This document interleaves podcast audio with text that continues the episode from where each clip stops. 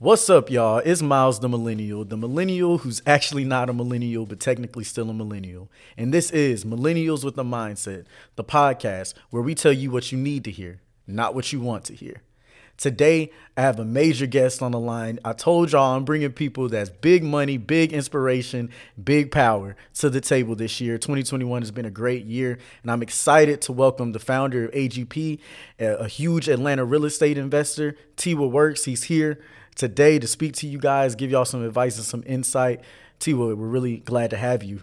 Man, how are you doing? I'm good, Miles. Thanks for having me. I appreciate it. I'm happy to be here. No problem.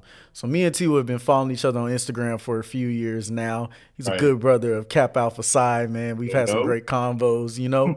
So me and Tiwa, we go back a little bit, but this is our first time really getting into the nitty gritty about himself and just learning about his experiences and trying to transfer some of that knowledge from his head into everybody that's listening. So I want to kick off the conversation, man.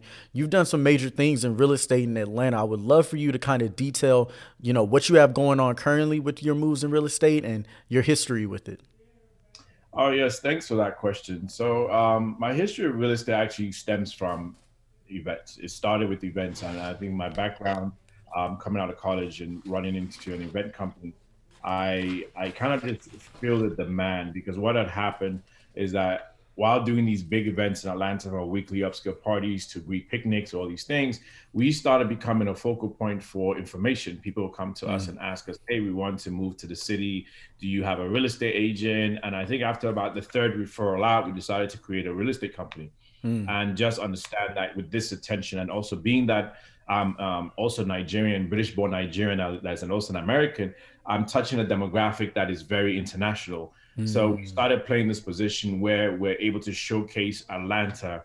And one of my pages on our branding is actually called By Atlanta, because we just wanted to showcase Atlanta being the hub of excellence, Black excellence in entrepreneurship, and with the fact that it's also a Delta hub of all these international flights around the world, people come here. So I just started building a network of investors and purchasers that wanted to make Atlanta their home. And for a person like myself and my team, we understand and know Atlanta like the back of our hand, and kind to let them understand, people from New York that come to Atlanta, is that we have the best price per square footage, as well as the biggest bang for your buck in the city.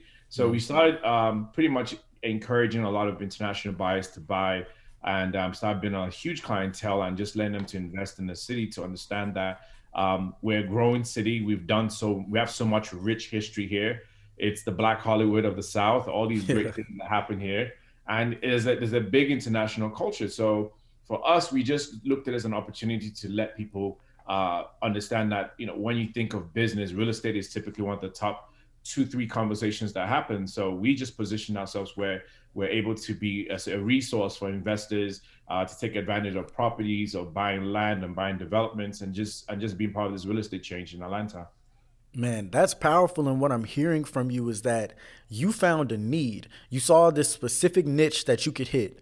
Yes. International buyers, you're Nigerian, you have a very specific, you know, niche that you can reach out to, and you have a need that they really are looking to try and fulfill. So instead of you outsourcing that and getting all these other people these referrals, giving them all these other opportunities, why don't you become the system? You become the infrastructure around it, and then everybody wins, and you honestly eliminate the middleman. You become that middleman winners. That's it. That's really all it is with business. You know, it's time to, and you know, when you understand a conglomerate structure, understanding business is that you don't want to leave money on the table. I'm one of those that I don't like to leave money on the table. I may give out some referrals, but after a while, like, I have to understand and study and understand that, okay, if this sector is doing so well and people, and there's money flowing through it, and there's a lot of enterprise happening, we need to figure out and have a play. And you know, my background, my mentality, I've never been one person that's one track minded, where I feel like I need to just have one business and be content. Like I'm a one business owner. No, I have about 11 businesses. And wow. It's because I just have these different niches. Yep. And it's again, it's like you mentioned, is a system. I have the system in place that we can build and do a pipeline. So now when we talk real estate to anyone, we know there's a pipeline of direct inflow of cash and opportunities and prospects. So we don't want to leave money on the table when we do anything business-wise, especially those. That's smart, because you basically are outsourcing to yourself.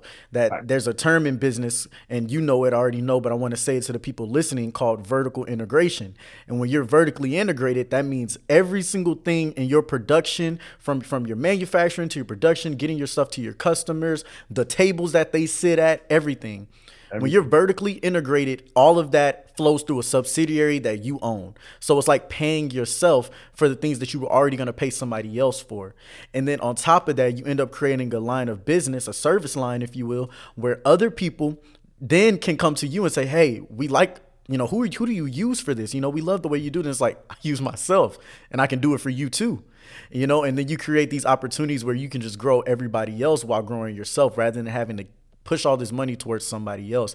I remember Nipsey saying that in a song. He said, I'm integrated vertically. Y'all niggas blew it. And that's a fact. You know, so many people want to go outside and let other people do the work for them. Whereas like, if you just put in a little bit extra time, a little bit extra effort, a little bit extra money, it'll pay you off in the long term. You'll have control, all of that.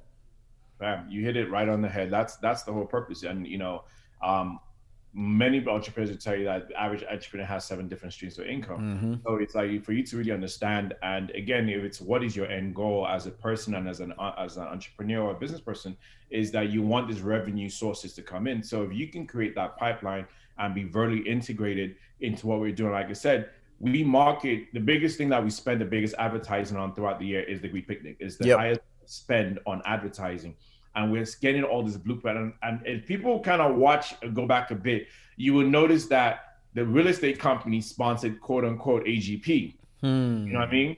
And all we did is we placed us in the pipeline saying, hey, you know, we have these posts, because again, it's our company. So we want people to know, like, hey, if you're looking to move to Atlanta, see or follow Buy Atlanta's real estate page. So Buy Atlanta, and then Greeks would now say, oh, well, I'm interested in buying a property. I'm in the market. Who do we need to talk to? That comes right back directly to us. So we create these channels and just flow. And that's sometimes it's a situation where it's beyond us, or it's something that's really big. Either we'll try to work our way in to do a piece of it, or we'll refer it out. Like we won't try to force things that we're not experts in, you know? That's powerful. You created your own like leads just by having people that came into the Greek Picnic. It's like you hold the pool. And then from there is your decision on what you want to do with it. And something that you said there about the streams of income, I think something that a lot of people who are just getting started in business, or maybe don't understand business, one of the areas that they struggle with when they hear streams of income is they think that these streams of income have to be completely separate industries. And I don't think they understand that a stream of income just means, you know, a line of cash flow that's coming in from it doesn't even have to be a completely different source, just some different sector of what you're doing. So if you're doing real estate, you could have 4 different streams of income just in real estate. You could be wholesaling, you could be flipping, you could be doing rental properties, you know, all different types of things. Consulting, exactly. All that is under real estate, but there are 4 different streams of income. And I think what people have to realize is find what it is that you want to do. And when you find what it is that you want to do, if it's multiple things, then great. If it's one main thing that you want to do, for example, if we want to talk about, you know, I always bring up the example of Nipsey because he's just a great example of it. He wants to be a rapper, but he knew that there was so much more he could accomplish with it. So he said, well, I'm going to build the brand around it. I'm going to build the production around it. I'm going to build the all the manufacturing and cost and shipment and the logistics around it. I'm going to control every aspect. That way I can build different streams of income. It makes you powerful, and it also puts you in a place where when things like a pandemic comes in and you can't necessarily hold AGP, you still have other areas that can support you, and you're not out on the streets now because your main source of income is gone. Correct. Very true. And the pandemic is a true testament into people being either thoroughly prepared, or you know, you need that hard reset. And I mentioned the other day on my Instagram, just telling people sometimes, like, You have to, I look at the pandemic, despite the negative things of people dying and you know, kind of like the hardship. But like for me and my team is that this was our first year off of the Greek picnic in 15 years. You know, I've been doing this straight out of college and understanding that not having to host a Greek picnic for one summer, we found a little bit of a joy, even though we miss it. You know, we enjoy the whole getting up early and working and preparing for thousands of people. But we were able to take a break and take a couple of steps back to really reassess Greek picnic going forward. You know, and I think for me, when I started, it was I always realized, you know, every 5 years we see a turnaround of a Greek audience, of the group that comes. And we're going into our, quote, I call it our third trimester. We're going to this third year and understanding that we were going to have this change after we did our 15th year anniversary and the pandemic hit. And that let me really sit back and realize that, okay, what else, like you said, these other streams of revenue, like now we're rebranding like an AGP top to bottom. What can we do to leverage the platform bigger than what we've been doing? It's like now opening up, like we potentially have our own future podcast coming. We have a writer circle. We want to talk to more lawyers and things that I want to discuss, injury cases. They want to give free consultation because again, it becomes a lead source advertising generation where it's information they're giving. So maybe on Tuesday night, there's a schedule, a lawyer's going to come up and talk about an hour about the industry. Yeah. So the pandemic, you know, indirectly was also a blessing. You know, it's got a lot of hardships and issues, but for us, we were able to kind of find the positive from that disruption. And that's powerful because what you're recognizing is as a business owner, as an organization, no matter what, you have to be able to take those steps back in the midst of things to be able to assess where you're strong, where you're weak, where your opportunities are and how you can grow. That's how you set yourself up for long term, you know, lasting. These companies that have been around for 50, 60, 100 years, they're not doing the exact same thing they did in the 1920s.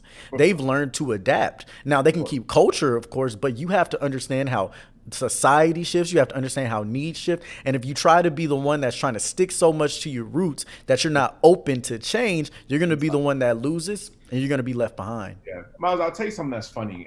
You know, again, when I assess every year, so one personal philosophy that I have with every business is every year when we do a turnaround, I always look at it and try to understand that, you know, I treat every year like it's a new year. So when we did whatever happened the last 15 years or last year, that is what happened because that scenario may never repeat itself. Granted, now we have the experience. It's like, but every single year, and people in my team will tell you, like, I still get the jitters every year. Like, damn, are people going to show up? What if nobody buys tickets? And one of our head partners, Abdul, every time we have a conversation every year around May, he's like, don't worry, people are buying. Don't trust me, it's going to happen.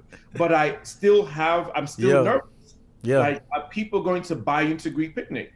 But you need to have that kind of nervousness to really set you down because people get comfortable assuming that, we you know, we're the biggest, we're the best, and people are going to show up. No. We turn over every stone. So for me, understanding that, like you said, is not so much about the roots because what we did in 2004 does not apply in 2019. Yeah. It doesn't. Like I said, it's three different types of generations. So for us is taking that kind of approach is what makes AGP successful. It's what makes our team successful because we're never underestimating like what we've done, but we're also learning to understand that anybody can fall, but we make sure we do not trip over ourselves. It's not because of people. Like the signs are there.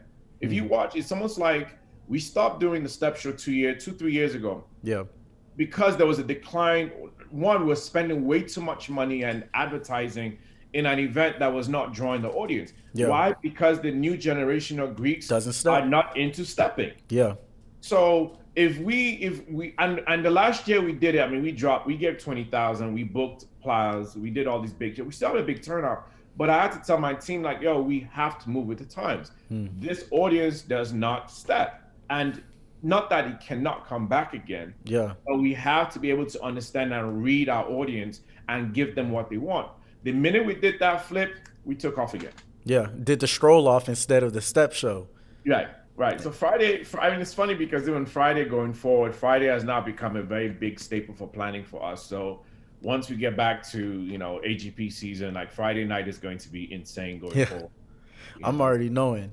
That's amazing, because that's real insight, and so many people can relate to this, but they probably recognized it but didn't understand what the business process behind that decision was. Right. And it's so obvious. Like, if you open your eyes and you think about it, it's like the culture has changed and they have to adapt if they want to stay alive. And that's what every single organization has to do. That's what you have to do in your own personal life. You can't be stuck on what happened last year, the seasons, the good, the bad. You have to focus on what is here, what's going forward, look forward and keep your mind focused on that. The past, it can only do so much. It can maybe show you what not to do, but it can't tell you what to do. Only you can figure that out if you're focused. Right. Well said. And I want to use this as a good transition into AGP. I really want to hear what gave you the idea in the first place to establish what is now the premier #1, event every single year for people in Black Greek letter organizations to come together, have a good time, to network. What gave you that mindset, and how did you come about building it to where now it's this huge nationwide thing that everybody comes to? Man, Miles, I mean, the story of me and Greek life and just AGP is so amazing. Each time I tell this story, because again, like I mentioned, I'm Nigerian. I was born in England to Nigerian parents. Wow. And I moved here my senior year of high school. I was in boarding school in England. Like I came up in a very Catholic, all boys boarding school. So coming to America, I had no... I didn't know what Black Greek-led organizations were. I didn't understand it. I mean, I knew, Martin Luther King was in a fraternity, but I didn't understand it till I really got to my freshman year in college. And I ended up, so again, I'm a British-born Nigerian who has lived in England, who's lived in Nigeria, and now moving to Atlanta. And I've lived in these big metropolitan cities of 20, 30 million people. Yeah. I ended up in America's Georgia, which is probably the countryest part of South Georgia ever. Yeah. But, I think the great thing about me and just life is I learned to adapt in any situation I'm in. And it's funny because most people would coming from a big city like Atlanta, I wanted to go to Georgia State. That's where I dreamed of going, but I ended up in 3 hours south of Georgia. And, I took it in stride because I understood that, I make the situation doesn't make me, I make the most of the situation. And when I was there, I got exposed to, Black Greek life. And because a lot of the orientation team members couldn't wear letters, but by the first day of school classes, I saw, the alphas, I saw the kappas, I saw the Qs, and it was interesting. And just coincidentally, I was cool with a lot of the kappas. And over time, I made my decision that I wanted to be a member, and that story is so funny to me because they laughed at me when I told them I wanted to be that. They cried. Like, my pro fights were like, nah, you never. Nah. Once I finally probated, it was, my camp. I was so social. My campus they loved it. I mean, my generation, we didn't have balloons. Nobody knew who was online on how to probate. So it was really a show, had a blast, loved every moment of it. Like, I took, look, if they could do a different world in the 20th century, I would be on a different world. Because I took that college experience and I ran with it. Yeah. And so my exposure to Greek life and understanding, coming to the level of Greek Freaknik is, our chapter, we're big on road trips. Once you come in as a neo, our profiles tell us, you have got to road trip. You've got to go and build your name. We've done our part. We're passing the torch to you. So I remember we ended up going to Kapalua down in Tallahassee. Oh, man. I heard about Kapalua. Oh, I was fresh out the sands. Me and my line brothers, we rented a truck, minivan. We drove down there. Kapalua was amazing. Shout out to Alpha Z Noobs. And exposed to that. And it was just amazing to see so many Black people come together from all over the country. I mean, you have football players, they had performances, they had free beer, and it stuck in my mind because I went 2 years. So by the time I graduated college in 04, 03. By the time I graduated, I came home fresh, young, and to give you before I graduated, I actually was throwing parties for the frat. We got a little trouble, and me and my line brother decided to run our own enterprise. You know what I'm talking about. I already know. We were the face of the frat, and we created our own company, and this was the first access to really doing business by ourselves. And we said, well, let's continue this business of hosting events. We threw our first party, and my line brother and I made $800 a piece while DJing. I mean, after a 50 split with the club, I mean, this was a lot of cash back then. Yeah. And me, my mind was like, yo, we can make this in one night. I know we can do triple this in a night going forward. Mm-hmm. Homecoming came around. We planned out the whole homecoming. Me and my line brother walked out with $10,000, almost $10,000 a piece in one night, partying, drinking. So my mind, but you know, outside of the partying, I was on the business side, understanding the business of entertainment. Like people, especially in college, love to be entertained, and we gave this access for you to get away from school and just have a good time, and we monetized this. So when I came home, continued it. I mean, I'll be honest, I graduated, I got my degree is actually right here, and I've never used it. So my mindset was really on how to literally generate revenue from building a need for people. If people want to have a good time, how can we monetize this? And I was able to do that very efficiently. And the summer before, I came up with the idea of Green Picnic on the campus of Morris Brown. Shout out to the BD Noops. They showed love. And, you know, the president was our province, Paul Mark. We put the plans together. Oh, that's perfect. And it took off. I mean, the security team worked at the clubs where I worked. The police officer from back then is still the same police officer till today. Wow. So we built this relationship. And AGP literally took off, and really wasn't until like 2009, 2010 that AGP just peaked. Went to another level. I mean, I'm talking to people on a Wednesday. Yo, where are you from? Oh, we came in from Chicago. What? No? And then, so for me, I really understood that. And also, I think the biggest thing I learned was understanding the history of festivals.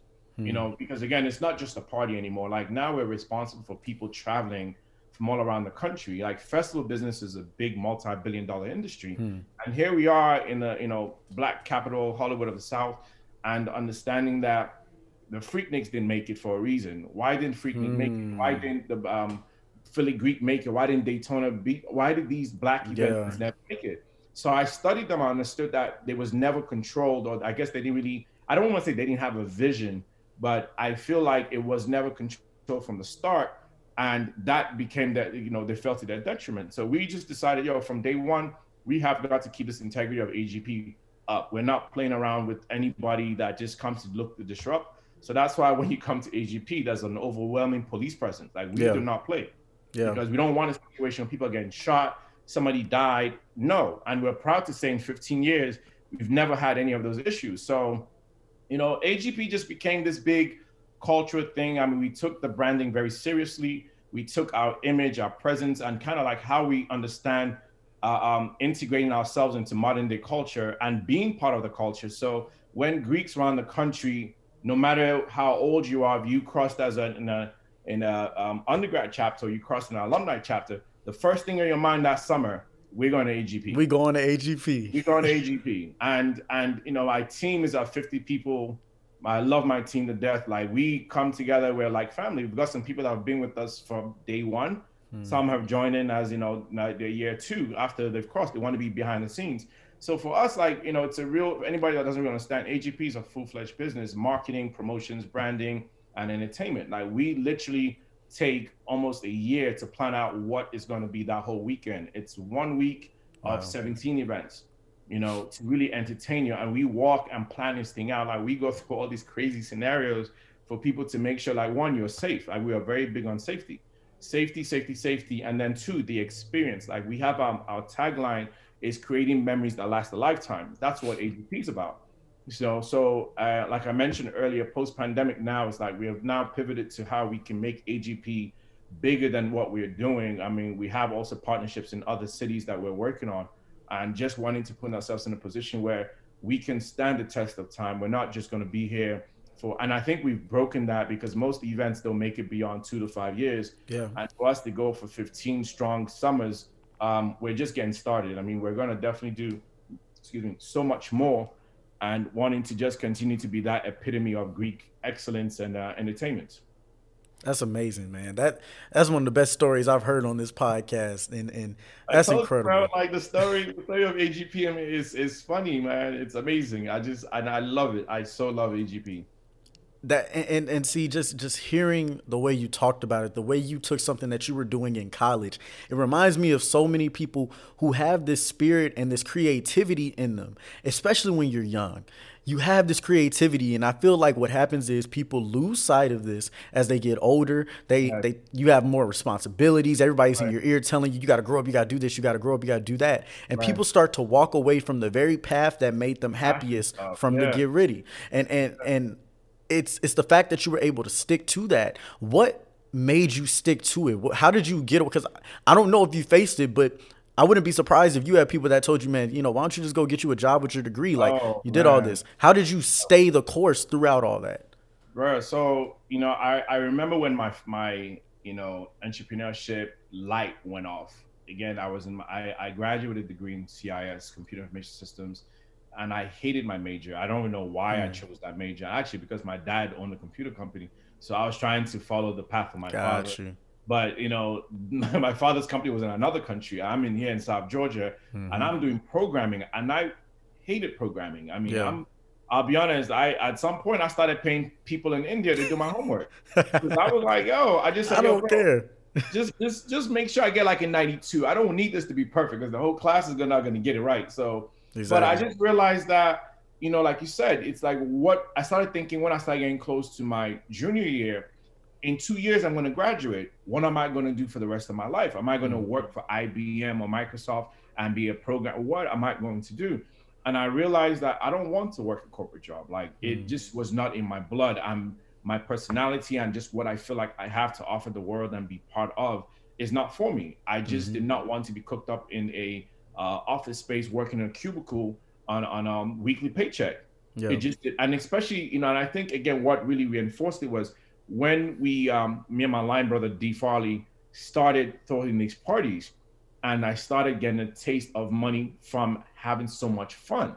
Yeah. I mean, I'm DJing, I'm promoting this event. I mean, I learned to DJ to save money. And I'm having so much fun enjoying this. And I just realized that, you know what, if this is what I'm supposed to do right now, I'm not saying I'm going to do this forever, but the biggest thing I need to realize is I need to make money.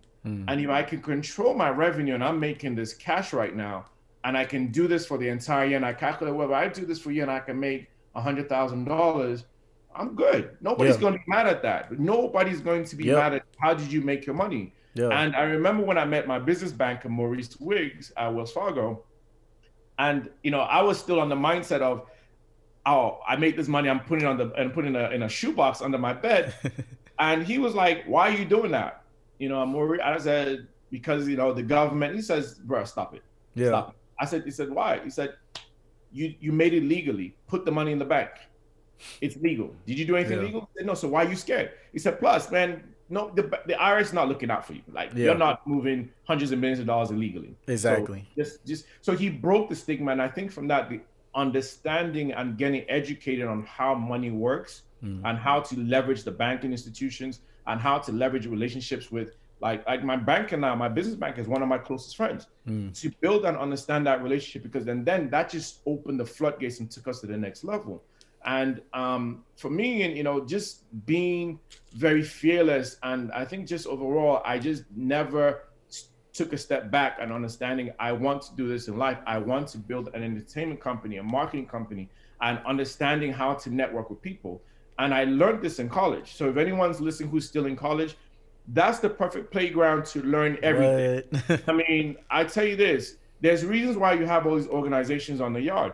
I was a member of Students in Free Enterprise. I was on a photography student newspaper. I held many positions in Kappa. I ran this organization, Saab Brotherhood. Like everybody who became, before you went Greek, you join SOPs. I know exactly what you're talking about. You know what I mean? We have organizations just like that. I took advantage of being in these leadership roles on campus and that expense, you know, and then understanding how to run these businesses. So by the time I started doing things on my own, I was willing to take risks. Like people, and I can tell you this, Miles, one of the biggest risks I took in college was when it was homecoming.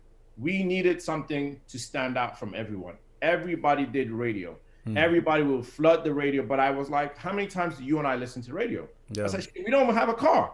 So what are we going to do? So I now told him, I said, look, bro, we need to take a step into something new.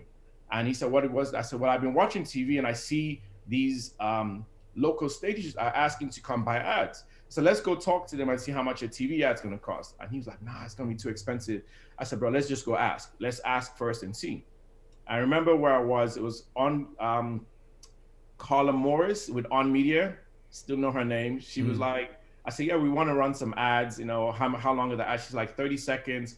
I said, so how much is it per ad? She said, it's $3 a spot. I said, is there a minimum? She said, no.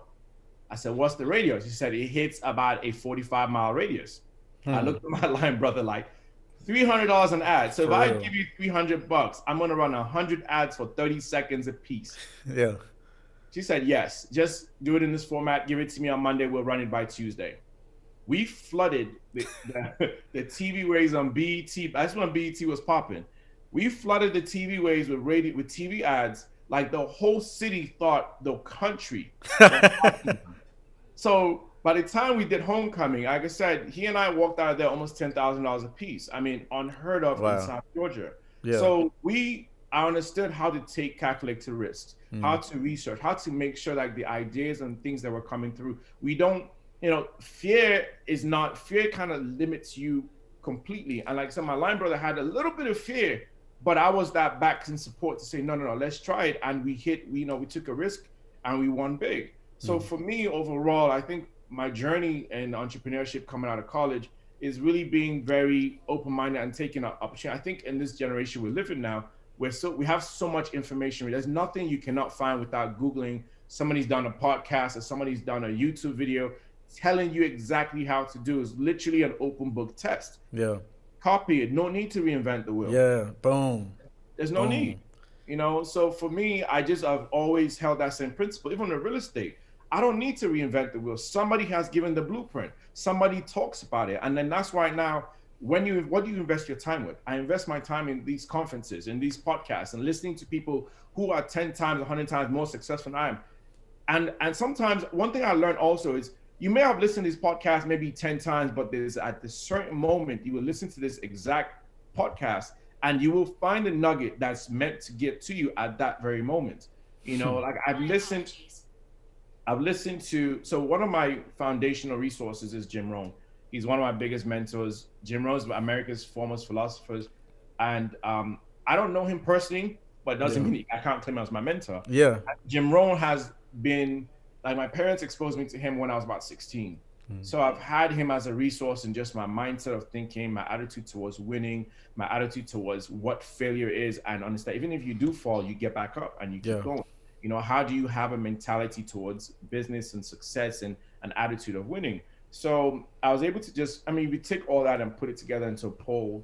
I mean, you're talking about a recipe for success, and I'm not necessarily bragging, but I just feel I'm very confident in everything that I've done and potentially do. So when I'm coming up with a new concept, I'm not coming up because I'm thinking, I'm just going to do it. No, I've thought it through. I've seen the pipelines. I've understood the schematics. I've done my research. I've listened to things. And we're working on a lot of new projects, and a lot of it is just deep research, and we're building our own direction. That's amazing.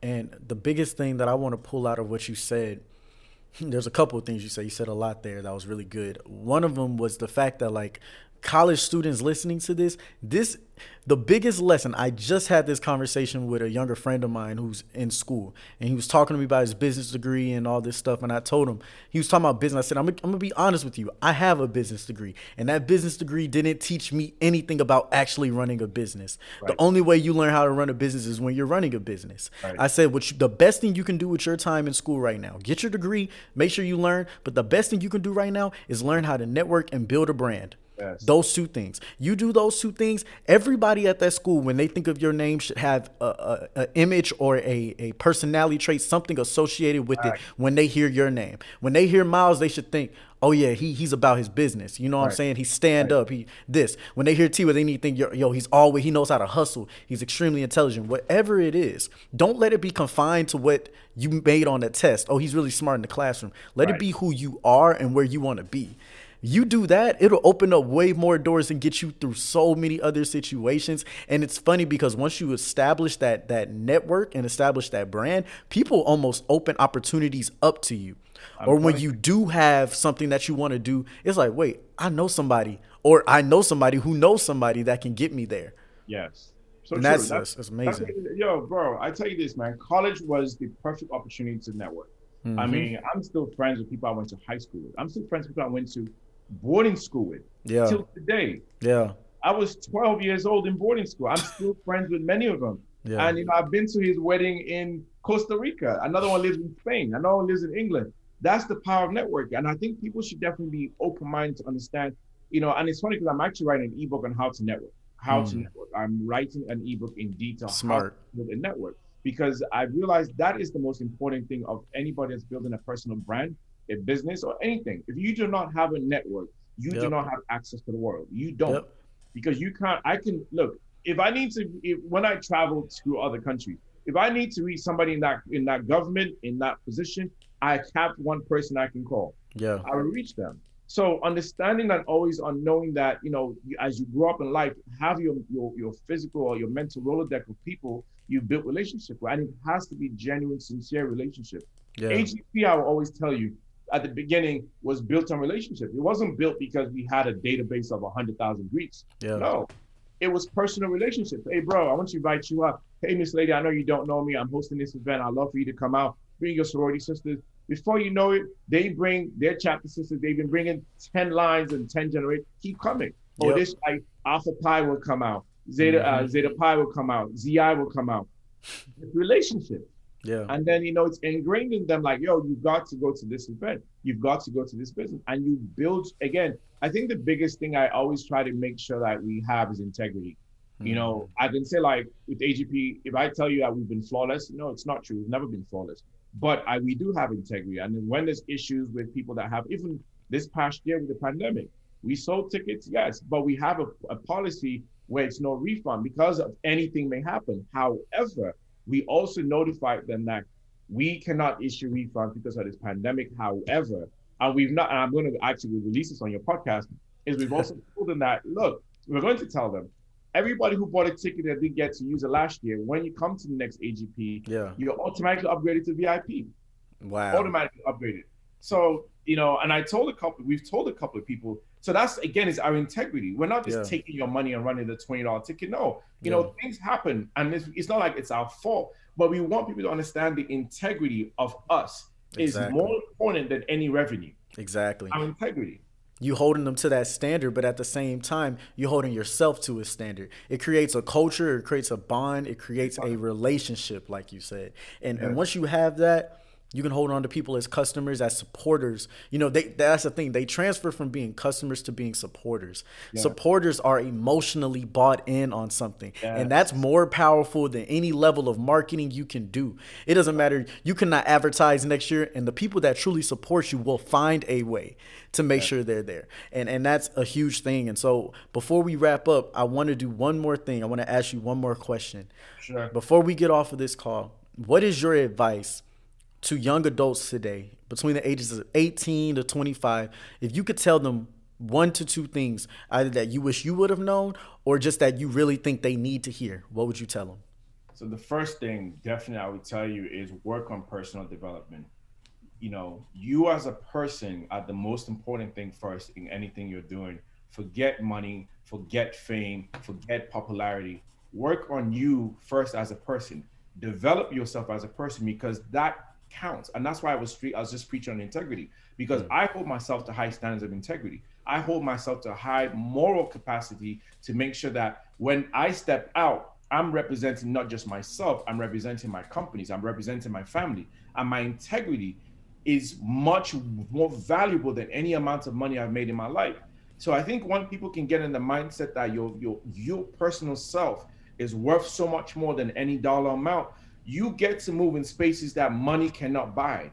Ooh. You cannot take you. You get to move into spaces that where your personal being opens the door. You know, wow. I tell you right now, I've been in spaces of people just because of what I have done and said, not because I need to make a quick dollar. I mean, I've seen people like screw people over for money. I've got screwed over for money, but I would never do that to the next person because of money. I've told people you can keep the money. Yeah. I keep the money because it's not worth it for me.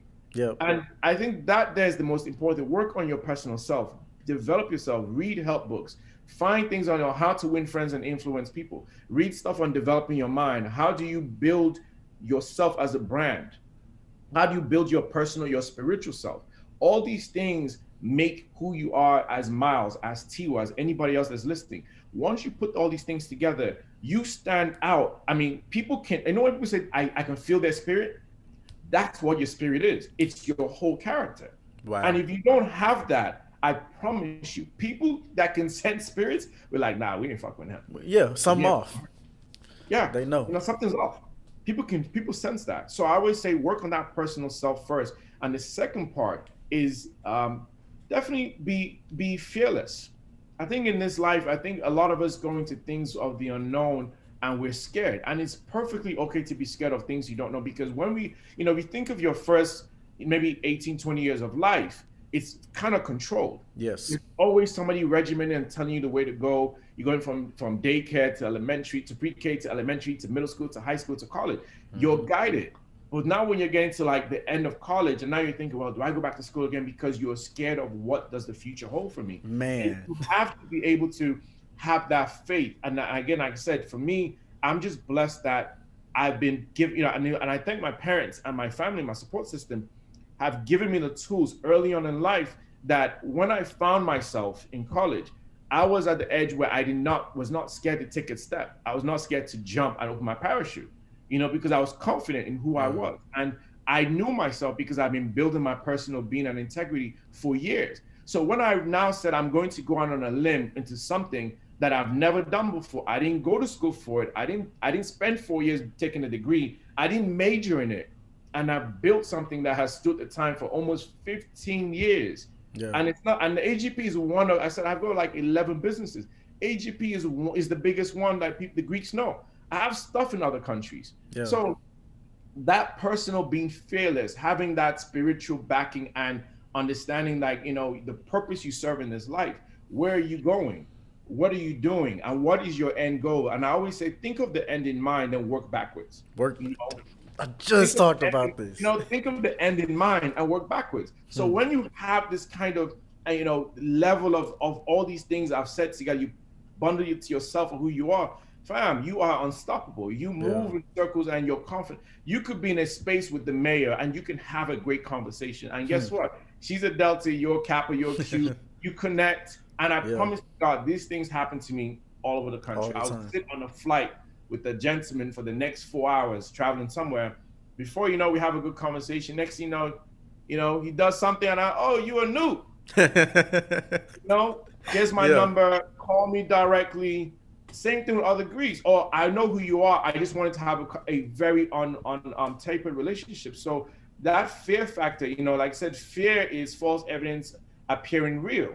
We have to be able to kind of minimize fear. It's okay to be scared. It's human nature to be scared of the unknown. But when you can minimize your fears, your opportunity, and you build on faith, you're going to fly. I mean, you're going to fly to such great heights of success. And be, you know, don't be scared to take a loss. We need to lose. Because if you don't lose, you cannot win. Yeah. I can tell you this, sometimes AGP is lost, but nobody knows because we win so much. Yeah. You know? So... Yeah. I just want anybody listening, like those are the two things I'll tell anybody, like really develop yourselves and continue to build on that. Like it's an everyday process. It's not you build yourself on, well, I read this book on Monday and I'm going to chill for snack. It's every day. Yeah. And it's bit by bit, you find a book or you listen to a podcast. I tell you that sometimes in my office, I'm just listening. I find Jim Rohn or Tony Robbins or Les Brown or even Eric Thomas and just listen. Just listen to what they're saying and let it resonate, because you start to find these little gems and nuggets that, again, I might have listened to Eric Thomas 50 times in the past, but when I listened to him that day, there's a message that's meant, it's like church. For that moment. It hits you so hard, like it just, you get up like, oh my God, like, yo, that was it. So it's like church, you know, sometimes you may not have been in church for 6 months, but that one day you go, that message is like the pastor's talking to you. They're talking directly to you. So that's the same thing with life. You have to be able to understand that We're living in this world as spiritual beings, and things that happen to us, not happen at us or against us. It's happening to us for a reason. There's a journey. This is a journey of life, and we want to go through this journey, and understand that we're going to fail, we're going to fall, but we are all resilient people. Like, we have to get, especially Black people. I want to speak to us first and foremost. Black people globally, we're so resilient, and we've had so many trials and tribulations. Because you failed at a little business doesn't mean it's the end. Yeah, that wasn't it. And I tell you this, there's times I failed at stuff. Fam, this book is my idea book. I write everything. Sometimes things are not meant to be at that moment, but I come back to it when it's that moment to do it or develop it. You have ideas that, it's like cooking a crock pot. You can go in there and go in the first 5 minutes. It's not ready. Yeah. It's not ready. Takes some time. Takes time. We can't be microwave pumping and 30 seconds ding. You want to go grab your meal. It's not a Pop-Tart or whatever you put in the microwave. But you have that mentality. And again, it's all about the mindset. Build on that mindset of success, that you're hungry, stay hungry, listen to people who have done it. Even for me, even though I'm older than most, some people, and even the ones that are younger than me, I listen to the people that are younger than me, because they're going through something that probably I have missed, and I can find some nuggets and apply it to myself. Yeah. So there's no age limit on success. There are kids who are 11 years old that made multi-millions. What did they do? Yeah. There are people who found success at 85. What did they do? Yep. Find it, add all these things together, and you build your perfect self to a success in life, man. That's amazing. That is amazing. I wish I could just take that whole snippet. That's an episode in itself. That's an episode, bro. Man, that's going to go on a segment. I'm going to call this Life Lessons from a Millionaire. That's amazing. Dope, man. I'm so happy you reached out to be on your podcast, man. And you already know. Because I've been watching damn, man, I want to get on my podcast. I want to get on this podcast. Yo, it's amazing because you mentioned the networking and just anybody who made it this far in the podcast. Me and Tiwa met in an argument. I don't even know if you remember. Of course I remember. Yeah. Yo, bro, I'll be honest, man. I come from a boarding school background. Yeah. We debate. We argue. Exactly. I argue. Yeah. But one thing I do respect about you is that despite the argument and the differences, we still find a common ground. I was like, yo, I apologize, man. I came a little rough. And then we connected. This bro is smart. He got some good stuff. So I've been watching and keeping up with you. So when you hit me up, I already know who you are. It's not like you said, and because we also have the bond, we're already tight. So I'm not I don't know who he is. And I'm yet to buy a book. So I'm going to cop one so you can sign it personally. I got you. Read it. But I'm very proud of everything you've done. I'm just happy of, being part of your success and, being part of this journey on your podcast and being a gem and also value to you and your listeners. I appreciate that so much. I know everybody listening appreciates it, man. Tiwa Works, everybody go follow him at Tiwa Works. That's Tiwa Works, Instagram, ATL Green Picnic. I mean, you just find me. I'm on Fanbase. So Fanbase is coming out for all my content creators. New app, you got to be on it. Fanbase, I'm on it. I got you. You got to get on Fanbase. It's Black owned. I'm an investor on Fanbase as well, so I'm always. Hold up, we got to get it. Got to get on Fanbase. Isaac Hayes. Shout out to my boy Isaac Hayes. But I'm Clubhouse, Instagram, Twitter, Facebook. All the same. Please send me a DM. Don't feel like he doesn't know me. Shoot me a DM. Tell me you heard me on Miles's podcast. Let's connect. I'm all about networking, so let's get it. Let's get it, man. Really appreciate you. For everybody listening, this is Millennials with the Mindset, the podcast where we tell you what you need to hear, not what you want to hear. I'm Miles the Millennial. This is Tiwa Works. And change your mind, change your life. We out. Peace.